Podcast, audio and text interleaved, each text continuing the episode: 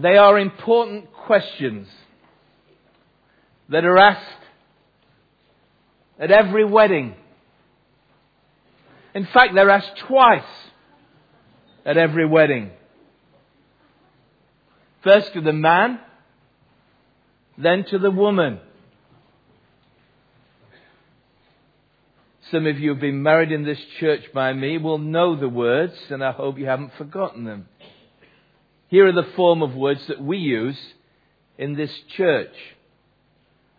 Will you have this woman to be your lawfully wedded wife, to live together according to God's ordinance in the holy estate of matrimony?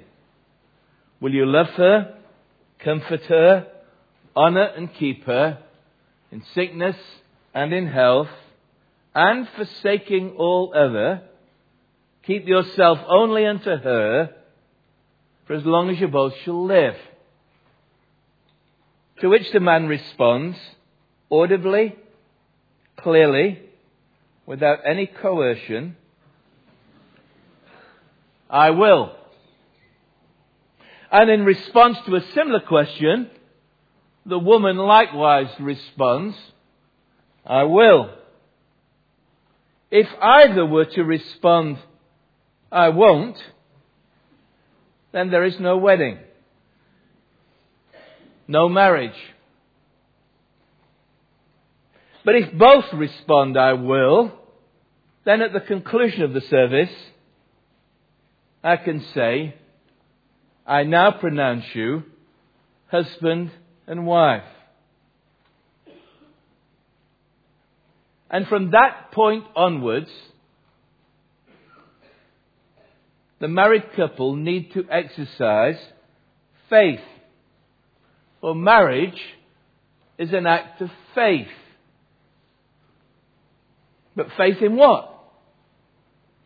Faith in the promise of each of the spouses to keep his or her word.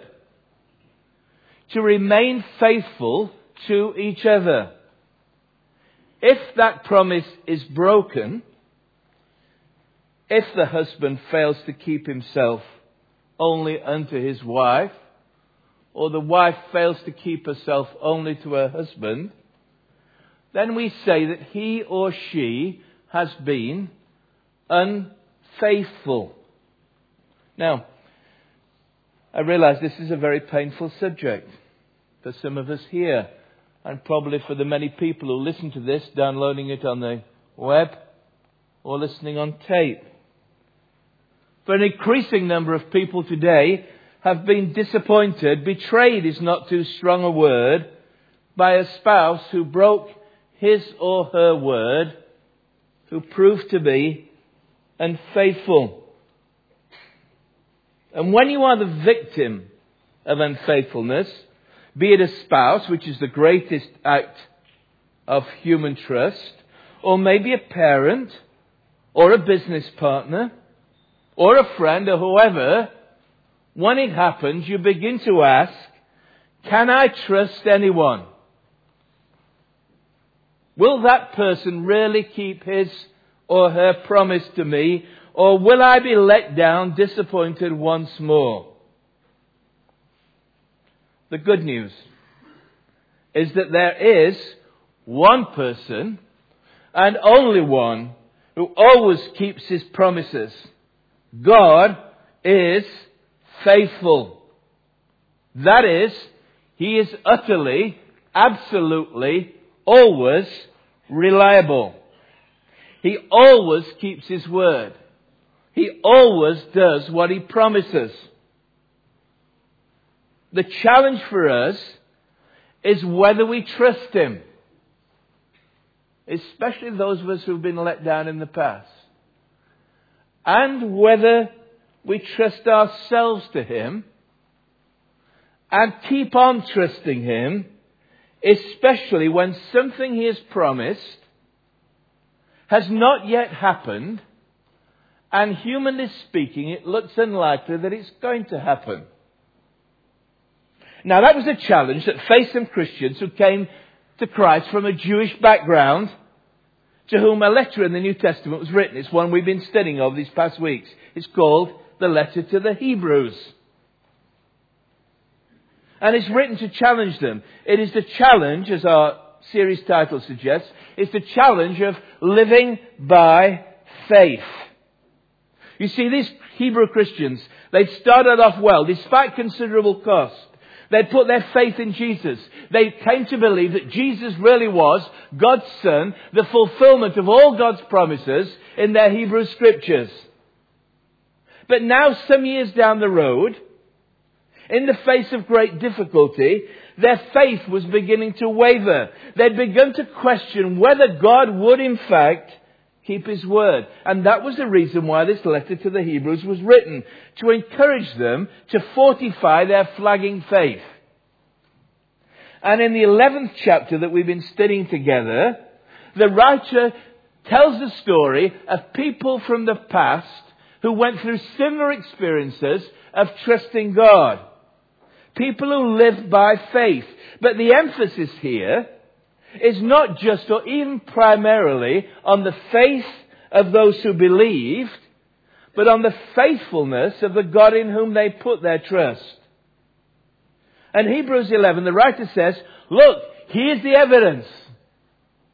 God has always kept his promises. He's got a 100% track record of always doing what he promised. God is faithful. You can trust Him. You can have faith in Him. And there is then, as the word suggests, a clear link between the two words, and this is our theme for this evening as we come to the next part of our studies in Hebrews 11. A link between faith and faithfulness. Now let's look at our verses that are our fo- focus for this evening. It's uh, Hebrews 11, 11 to 12. The words will come on the screen, but you may want to look at the Bibles in the pews if so, it's page 1209.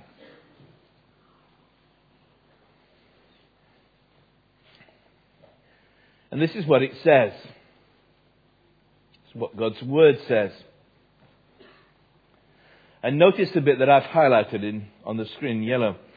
By faith, Abraham, even though he was past age, and Sarah herself was barren, was enabled to become a father because he considered him faithful who had made the promise. And so from this one man, and he is good as dead, came descendants as numerous as the stars in the sky, as countless as the sand on the seashore. Now once again, you need to refer back, and we'll be doing this, to the story of Abraham, which of course occurs in the first book of the Bible, in the book of Genesis, and particularly Genesis 17, 18, 21. We're not going to read them all, but I'll be referring back to them because the writer is writing to people who knew their Hebrew scriptures. They were from that background. Most of us probably know some of the story, but I'll refer to some of it in detail. Just a word of explanation before we get into the story. Depending on which version of the Bible you have, you may have a version of the Bible which begins, by faith, Sarah. Our New International Version says, by faith, Abraham. But you'll see it's got a little footnote, that little bit at the bottom you can't read. Uh, and if you can't read it well, then just speak to Donald Cameron, who's an optometrist in his spare time when he's uh, not doing music in the church, and uh, he'll supply you with some spectacles. But uh, at the bottom, the little footnote says, by faith, even Sarah uh, the reason for this is a complicated story about the texts of the Bible and how you interpret them. And if you're really interested and you've got an hour or two to spare next week, then get in touch with me or I'll give you something to read. Uh, simply let me say, however, that whatever conclusion we come to about this, uh, the production of a child is always a joint enterprise. Uh, it's about Abraham and Sarah. This is what the New Living Translation, which hedges its bets, as a good uh, paraphrase usually does. Um, this is what it says. It was by faith that Sarah, together with Abraham, was able to have a child, even though they were too old, and Sarah was barren. Abraham believed that God would keep his promise.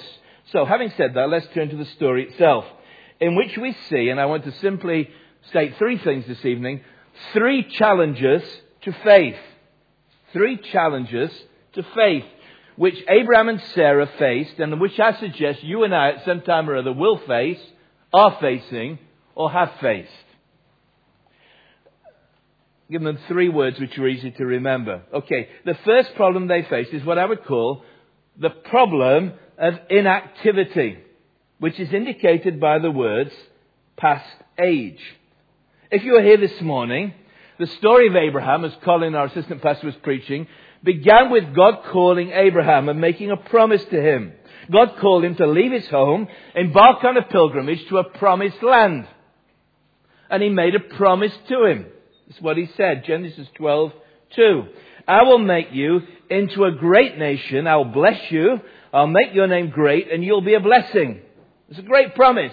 And Hebrews 11 verse 8 that we looked at this morning tells us of Abraham's response. By faith, Abraham, when called to go to a place he would later receive as his inheritance, obeyed and went even though he didn't know where he was going. Now, even allowing for the longer time span of ages, people seem to live a lot longer in those days.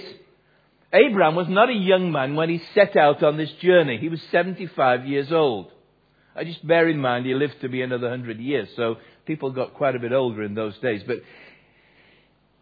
it was still clear that at this point he and his wife were capable of starting a family. But as the years began to tick by, their physical powers began to decline, and with it their faith in God's promise.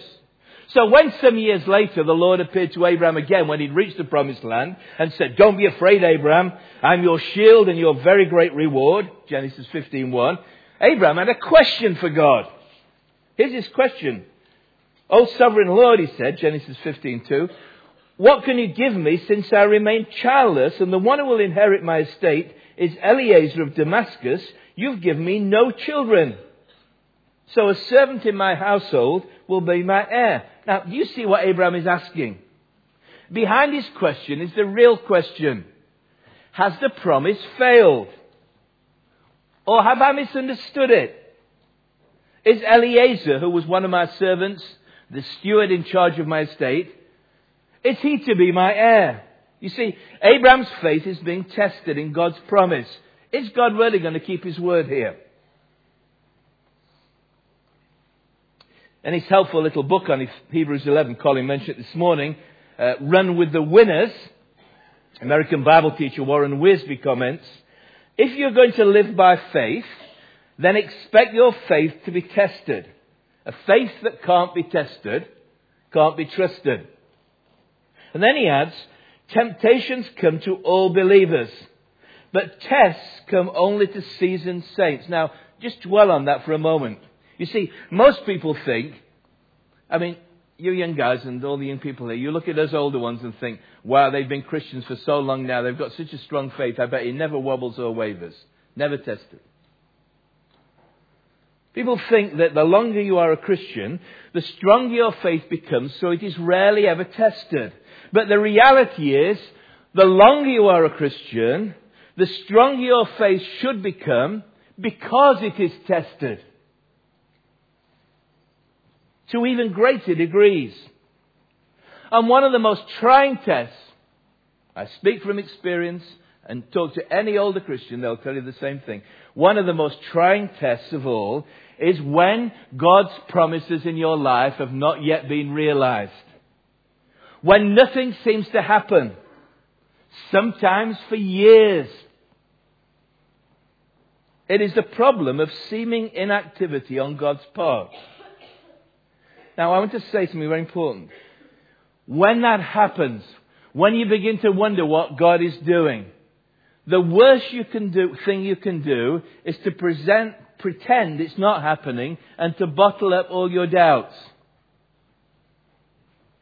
It's like the man with the large stomach who pulls in his belt and all that ends up is you get a double chin. Doubts resurface in other places. No, the best thing you can do, what you must do, is speak to the Lord about it, to ask Him questions. You see, the opposite of faith the opposite of faith is not doubt, but unbelief. That is rejecting God's word. Doubt is faith in two minds. A faith which needs reassurance. And so when Abraham asks this question to God, look here, I'm still childless and is this guy Eliezer going to be my heir? The Lord gives him a reassurance. Then the word of the Lord came to him, This man will not be your heir, but a son coming from your own body will be your heir. And then God did a wonderful thing. He took him outside, it was obviously night time, and he said, Look up at the heavens. Count the stars, if indeed you can count them. Then he said to him, So shall your offspring be. What is he saying? Abraham, the promise is still in place. Nothing's changed. Only the passing of the years. And with a renewed promise comes renewed faith. It's one of the most important verses in Genesis.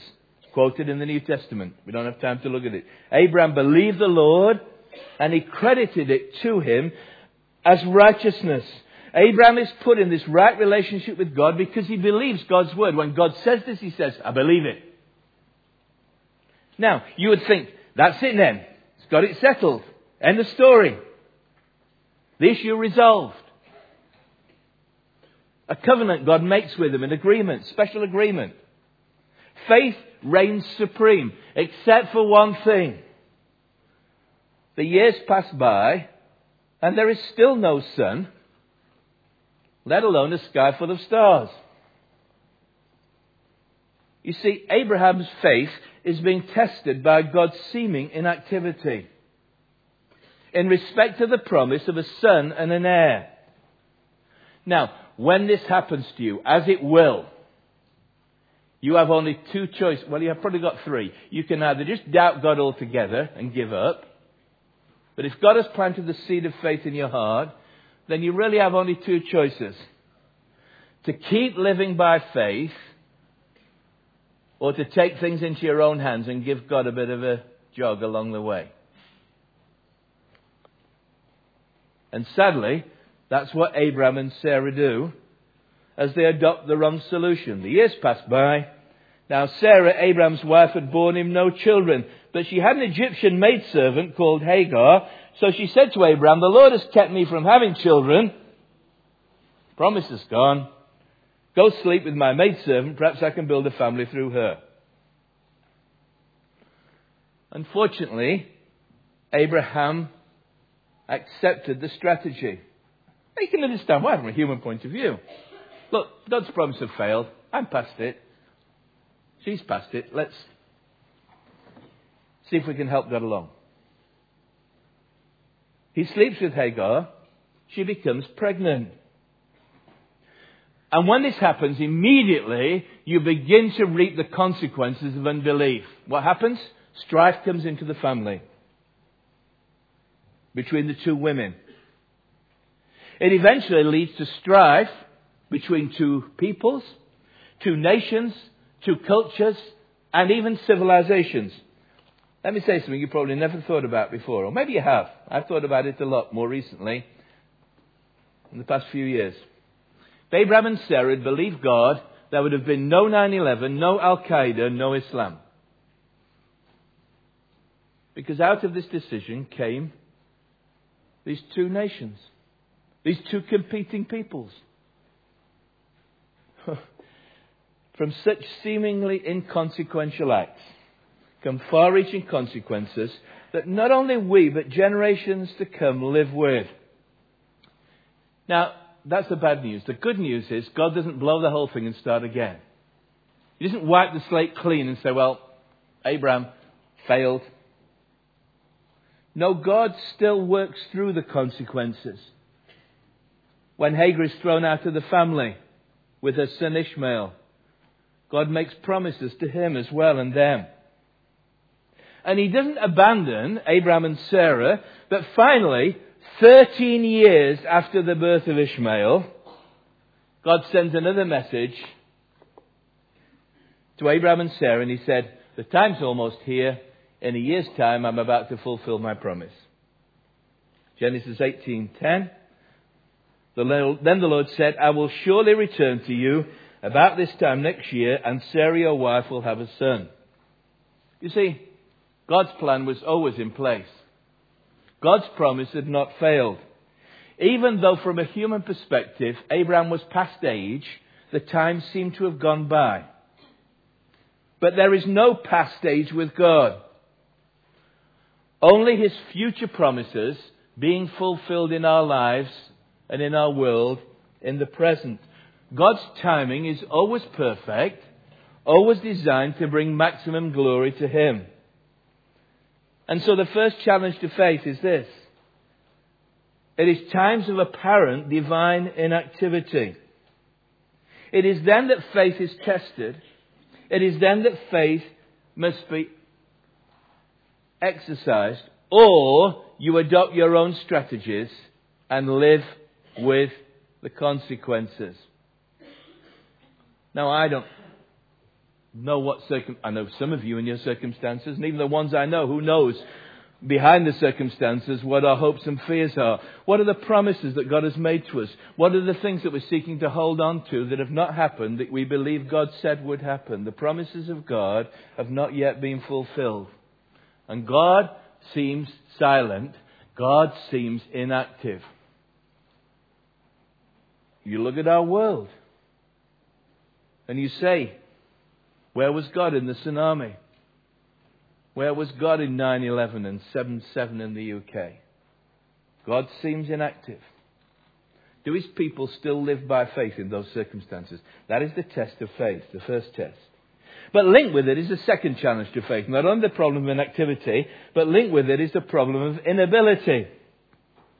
It's indicated by the two words referring to these two people barren, as good as dead. Not only had time passed by for Abraham and Sarah, but also the seeming opportunity for reproduction. It seemed humanly impossible for a 90 year old woman who was barren and a 100 year old man who was as good as dead to produce a child. No wonder then that on hearing that they will have a son, their natural human response is to laugh.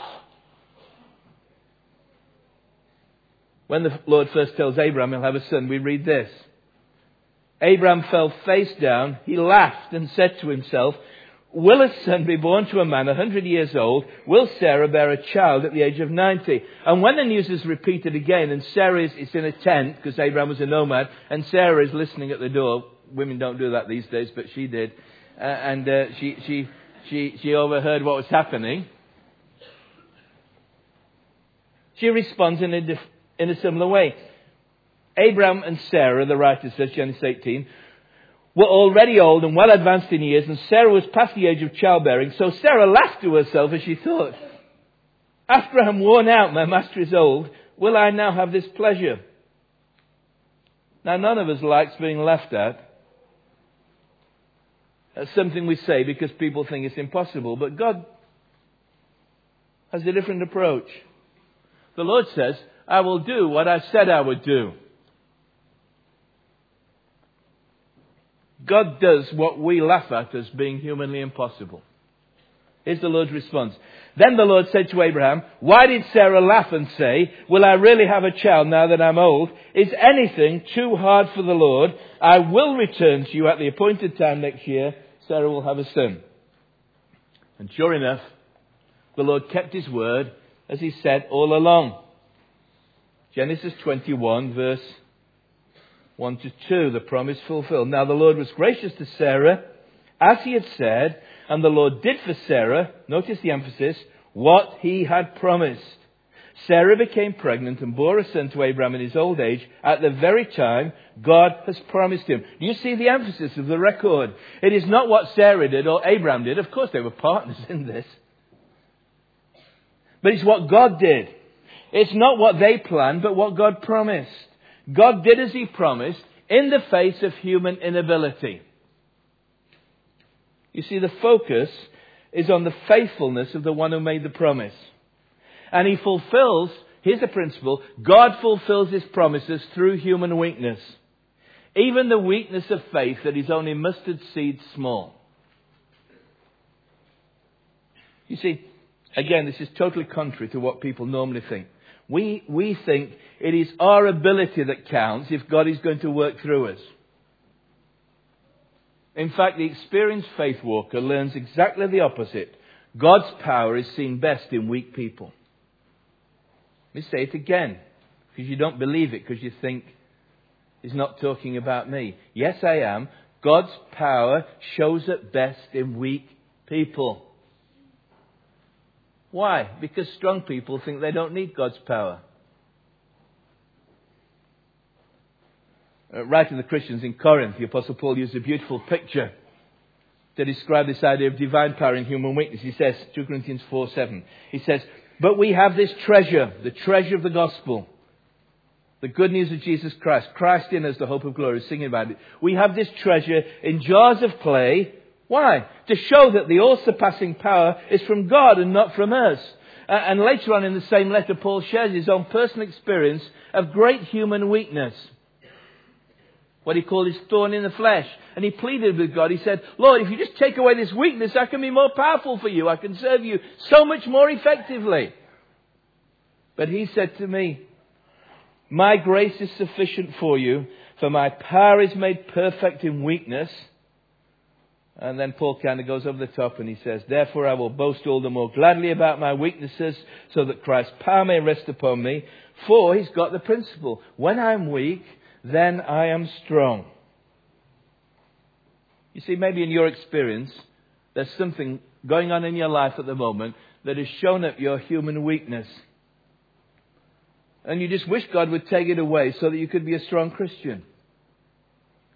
But God says, No, I want to keep you weak, so in that weak situation, you'll prove my strength.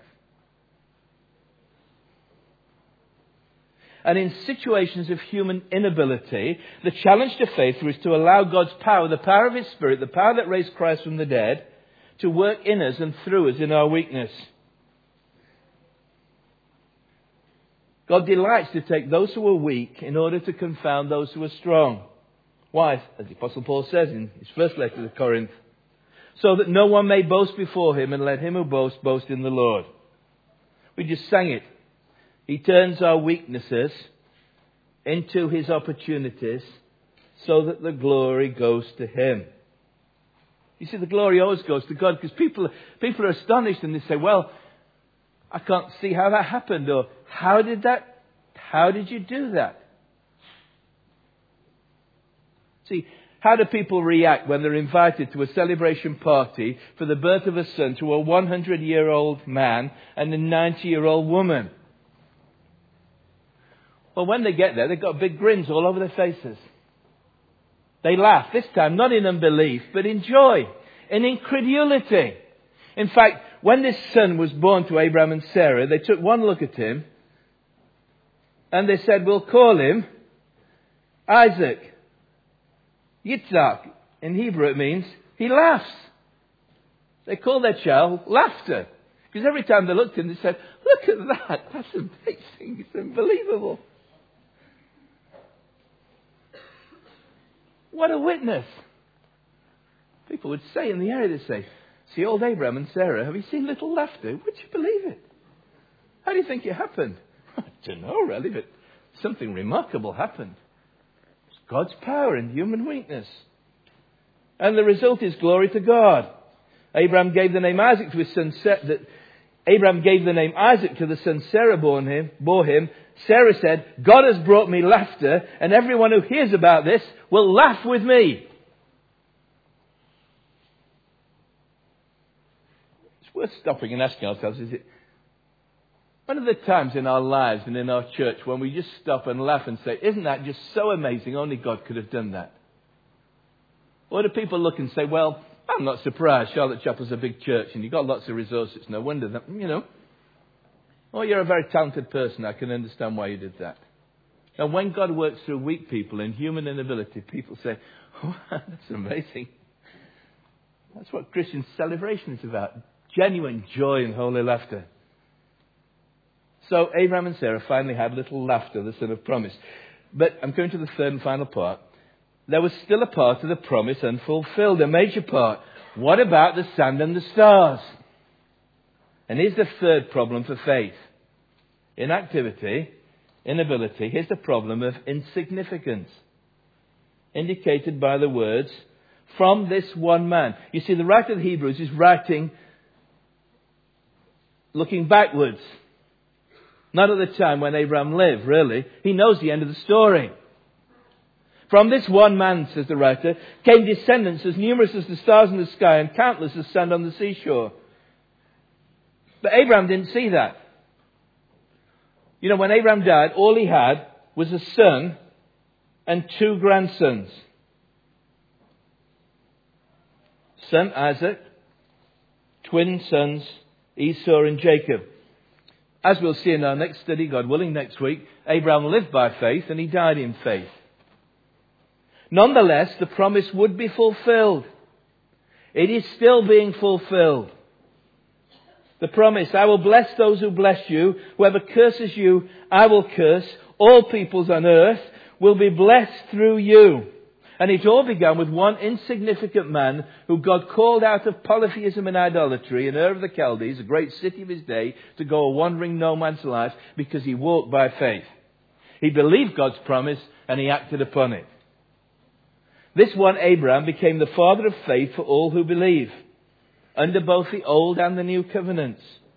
From him came the twelve tribes of Israel, and eventually the nation of Israel.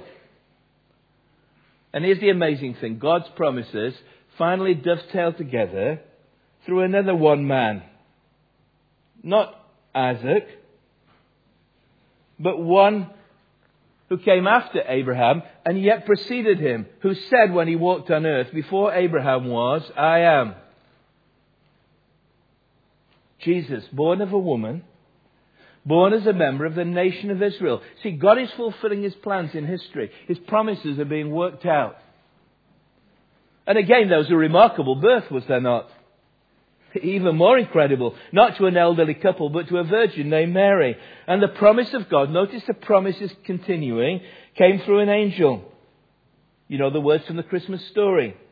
Luke 1. You'll be with child, the angel said to Mary, give birth to a son. You're to give him the name Jesus. He'll be great. He'll be called Son of the Most High. The Lord God will give him the throne of his father David. He will reign over the house of Jacob forever. His kingdom will never end. It seemed humanly impossible. No wonder that Mary, like Abraham, had a question. How will this be, Mary asked the angel, since I'm a virgin? The answer is that God will work in her weakness, choosing a poor peasant girl to fulfill his plans. Will work by his Spirit. The angel answered, The Holy Spirit will come upon you, and the power of the Most High will overshadow you. So the Holy One to be born to you will be called the Son of God. Even Elizabeth, your relative, is going to have a child in her old age. She was said to be barren, like Sarah, is in her six months, for nothing is impossible with God. Have you heard that before? Same promise he made to Abraham. Now, roll forward the history 33 years. And the promise to Mary of God's future greatness through this child seems totally finished. This one man is not as good as dead, he is dead. Nailed to a cross. Insignificance. The death of a common criminal. No posterity for him. Countless stars. Sand on the seashore. Ridiculous. In fact, those who walk by laugh at him with scorn. He saved others, they said. But he can't save himself. He's the King of Israel. Let him come down now from the cross. We'll believe in him. But his purpose is not to come down from the cross, but to be lifted up on the cross. And he says, When I'm lifted up on the cross, I will draw all men to myself men and women, boys and girls of all nations.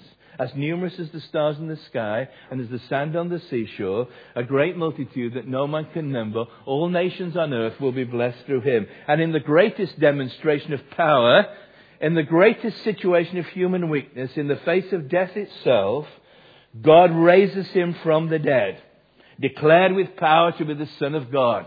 Romans 1 verse 4, the resurrection is the beginning. That Christ indeed has been raised from the dead, the first fruits of those who have fallen asleep, the beginning of a great harvest of people. And through this one man, God's promises, which began all those years ago to Abraham, are being fulfilled, will be fulfilled. Here's the final fulfillment of the promise in the last book of the Bible, and we've been a long way, haven't we? We started in Genesis and we finished in Revelation, and I'm almost finished as well. After this I looked. There before me was a great multitude that no one could count from every nation people and language standing before the throne and in front of the Lamb. They were wearing white robes and were holding palm branches in their hands, and they cried out in a loud voice, Salvation belongs to our God who sits on the throne and to the Lamb. There's the fulfillment of all of God's promises in the face of insignificance. Through this one man, God fulfills his plans for the universe, and the curtain of history will ring down, and there'll be people from every nation, and Abraham and Isaac and Jacob will be there. And Abraham will say, Lord, you kept your promise. Through me, all nations on earth have been blessed. It's amazing. You see, God is faithful. He always keeps his promises, even in the times when it seems nothing is happening. God is working his purposes out. The earth will be filled with the knowledge of the Lord as the waters cover the sea. Almost finished. Really have now. Let's just come back to our verse so that we don't get the wrong point. Once more. By faith, Abraham, even though his past age and Sarah herself was barren, was enabled to become a father because he considered him faithful who had made the promise. And so, from this one man, and he as good as dead, came descendants as numerous as the stars in the sky and as countless as the sand on the seashore. Why does the writer refer to this story of Abraham and Sarah and their miracle baby? Don't get the wrong point. It is not to give hope to those, even the elderly, who suffer, and they do suffer, the pain of childlessness. This is the promise given specifically and uniquely to Abraham and Sarah. No, the reason the writer uses this story is to illustrate one point only that God is faithful to his promises. He is carrying them out. He will carry them out. Will you trust yourself to him? Are you part of the plan? Are you in this history that God is working out? Or are you living for yourself and living with the consequences of your own actions? For you will reap what you sow. You see, God is faithful. And the key to all God's promises, final verse of Scripture, again in 2 Corinthians, one of my favorite verses. For no matter how many promises God has made, they are yes in Christ. And so through him the Amen is spoken to the glory of God. That's why when we pray, we pray in the name of Jesus. We don't dream up things we'd like to happen. We look in this book in which there are many great and precious promises. And we come to God our Father through them and we claim them in the name of Jesus Christ because no matter how many promises God has made, they are yes and amen in Christ. And so the amen is said to the glory of God. It's not just a convention. At the end of the prayer, we say, in the name of Jesus, amen. We say, that settles it. That's the authority. That's where God's promises are fulfilled. So I leave you with the challenge. Are you living by faith? Faith in Jesus as your Savior and Lord no matter what may be happening in your life, and no matter what may not be happening in your life at this time. Because God is faithful. Let's pray together.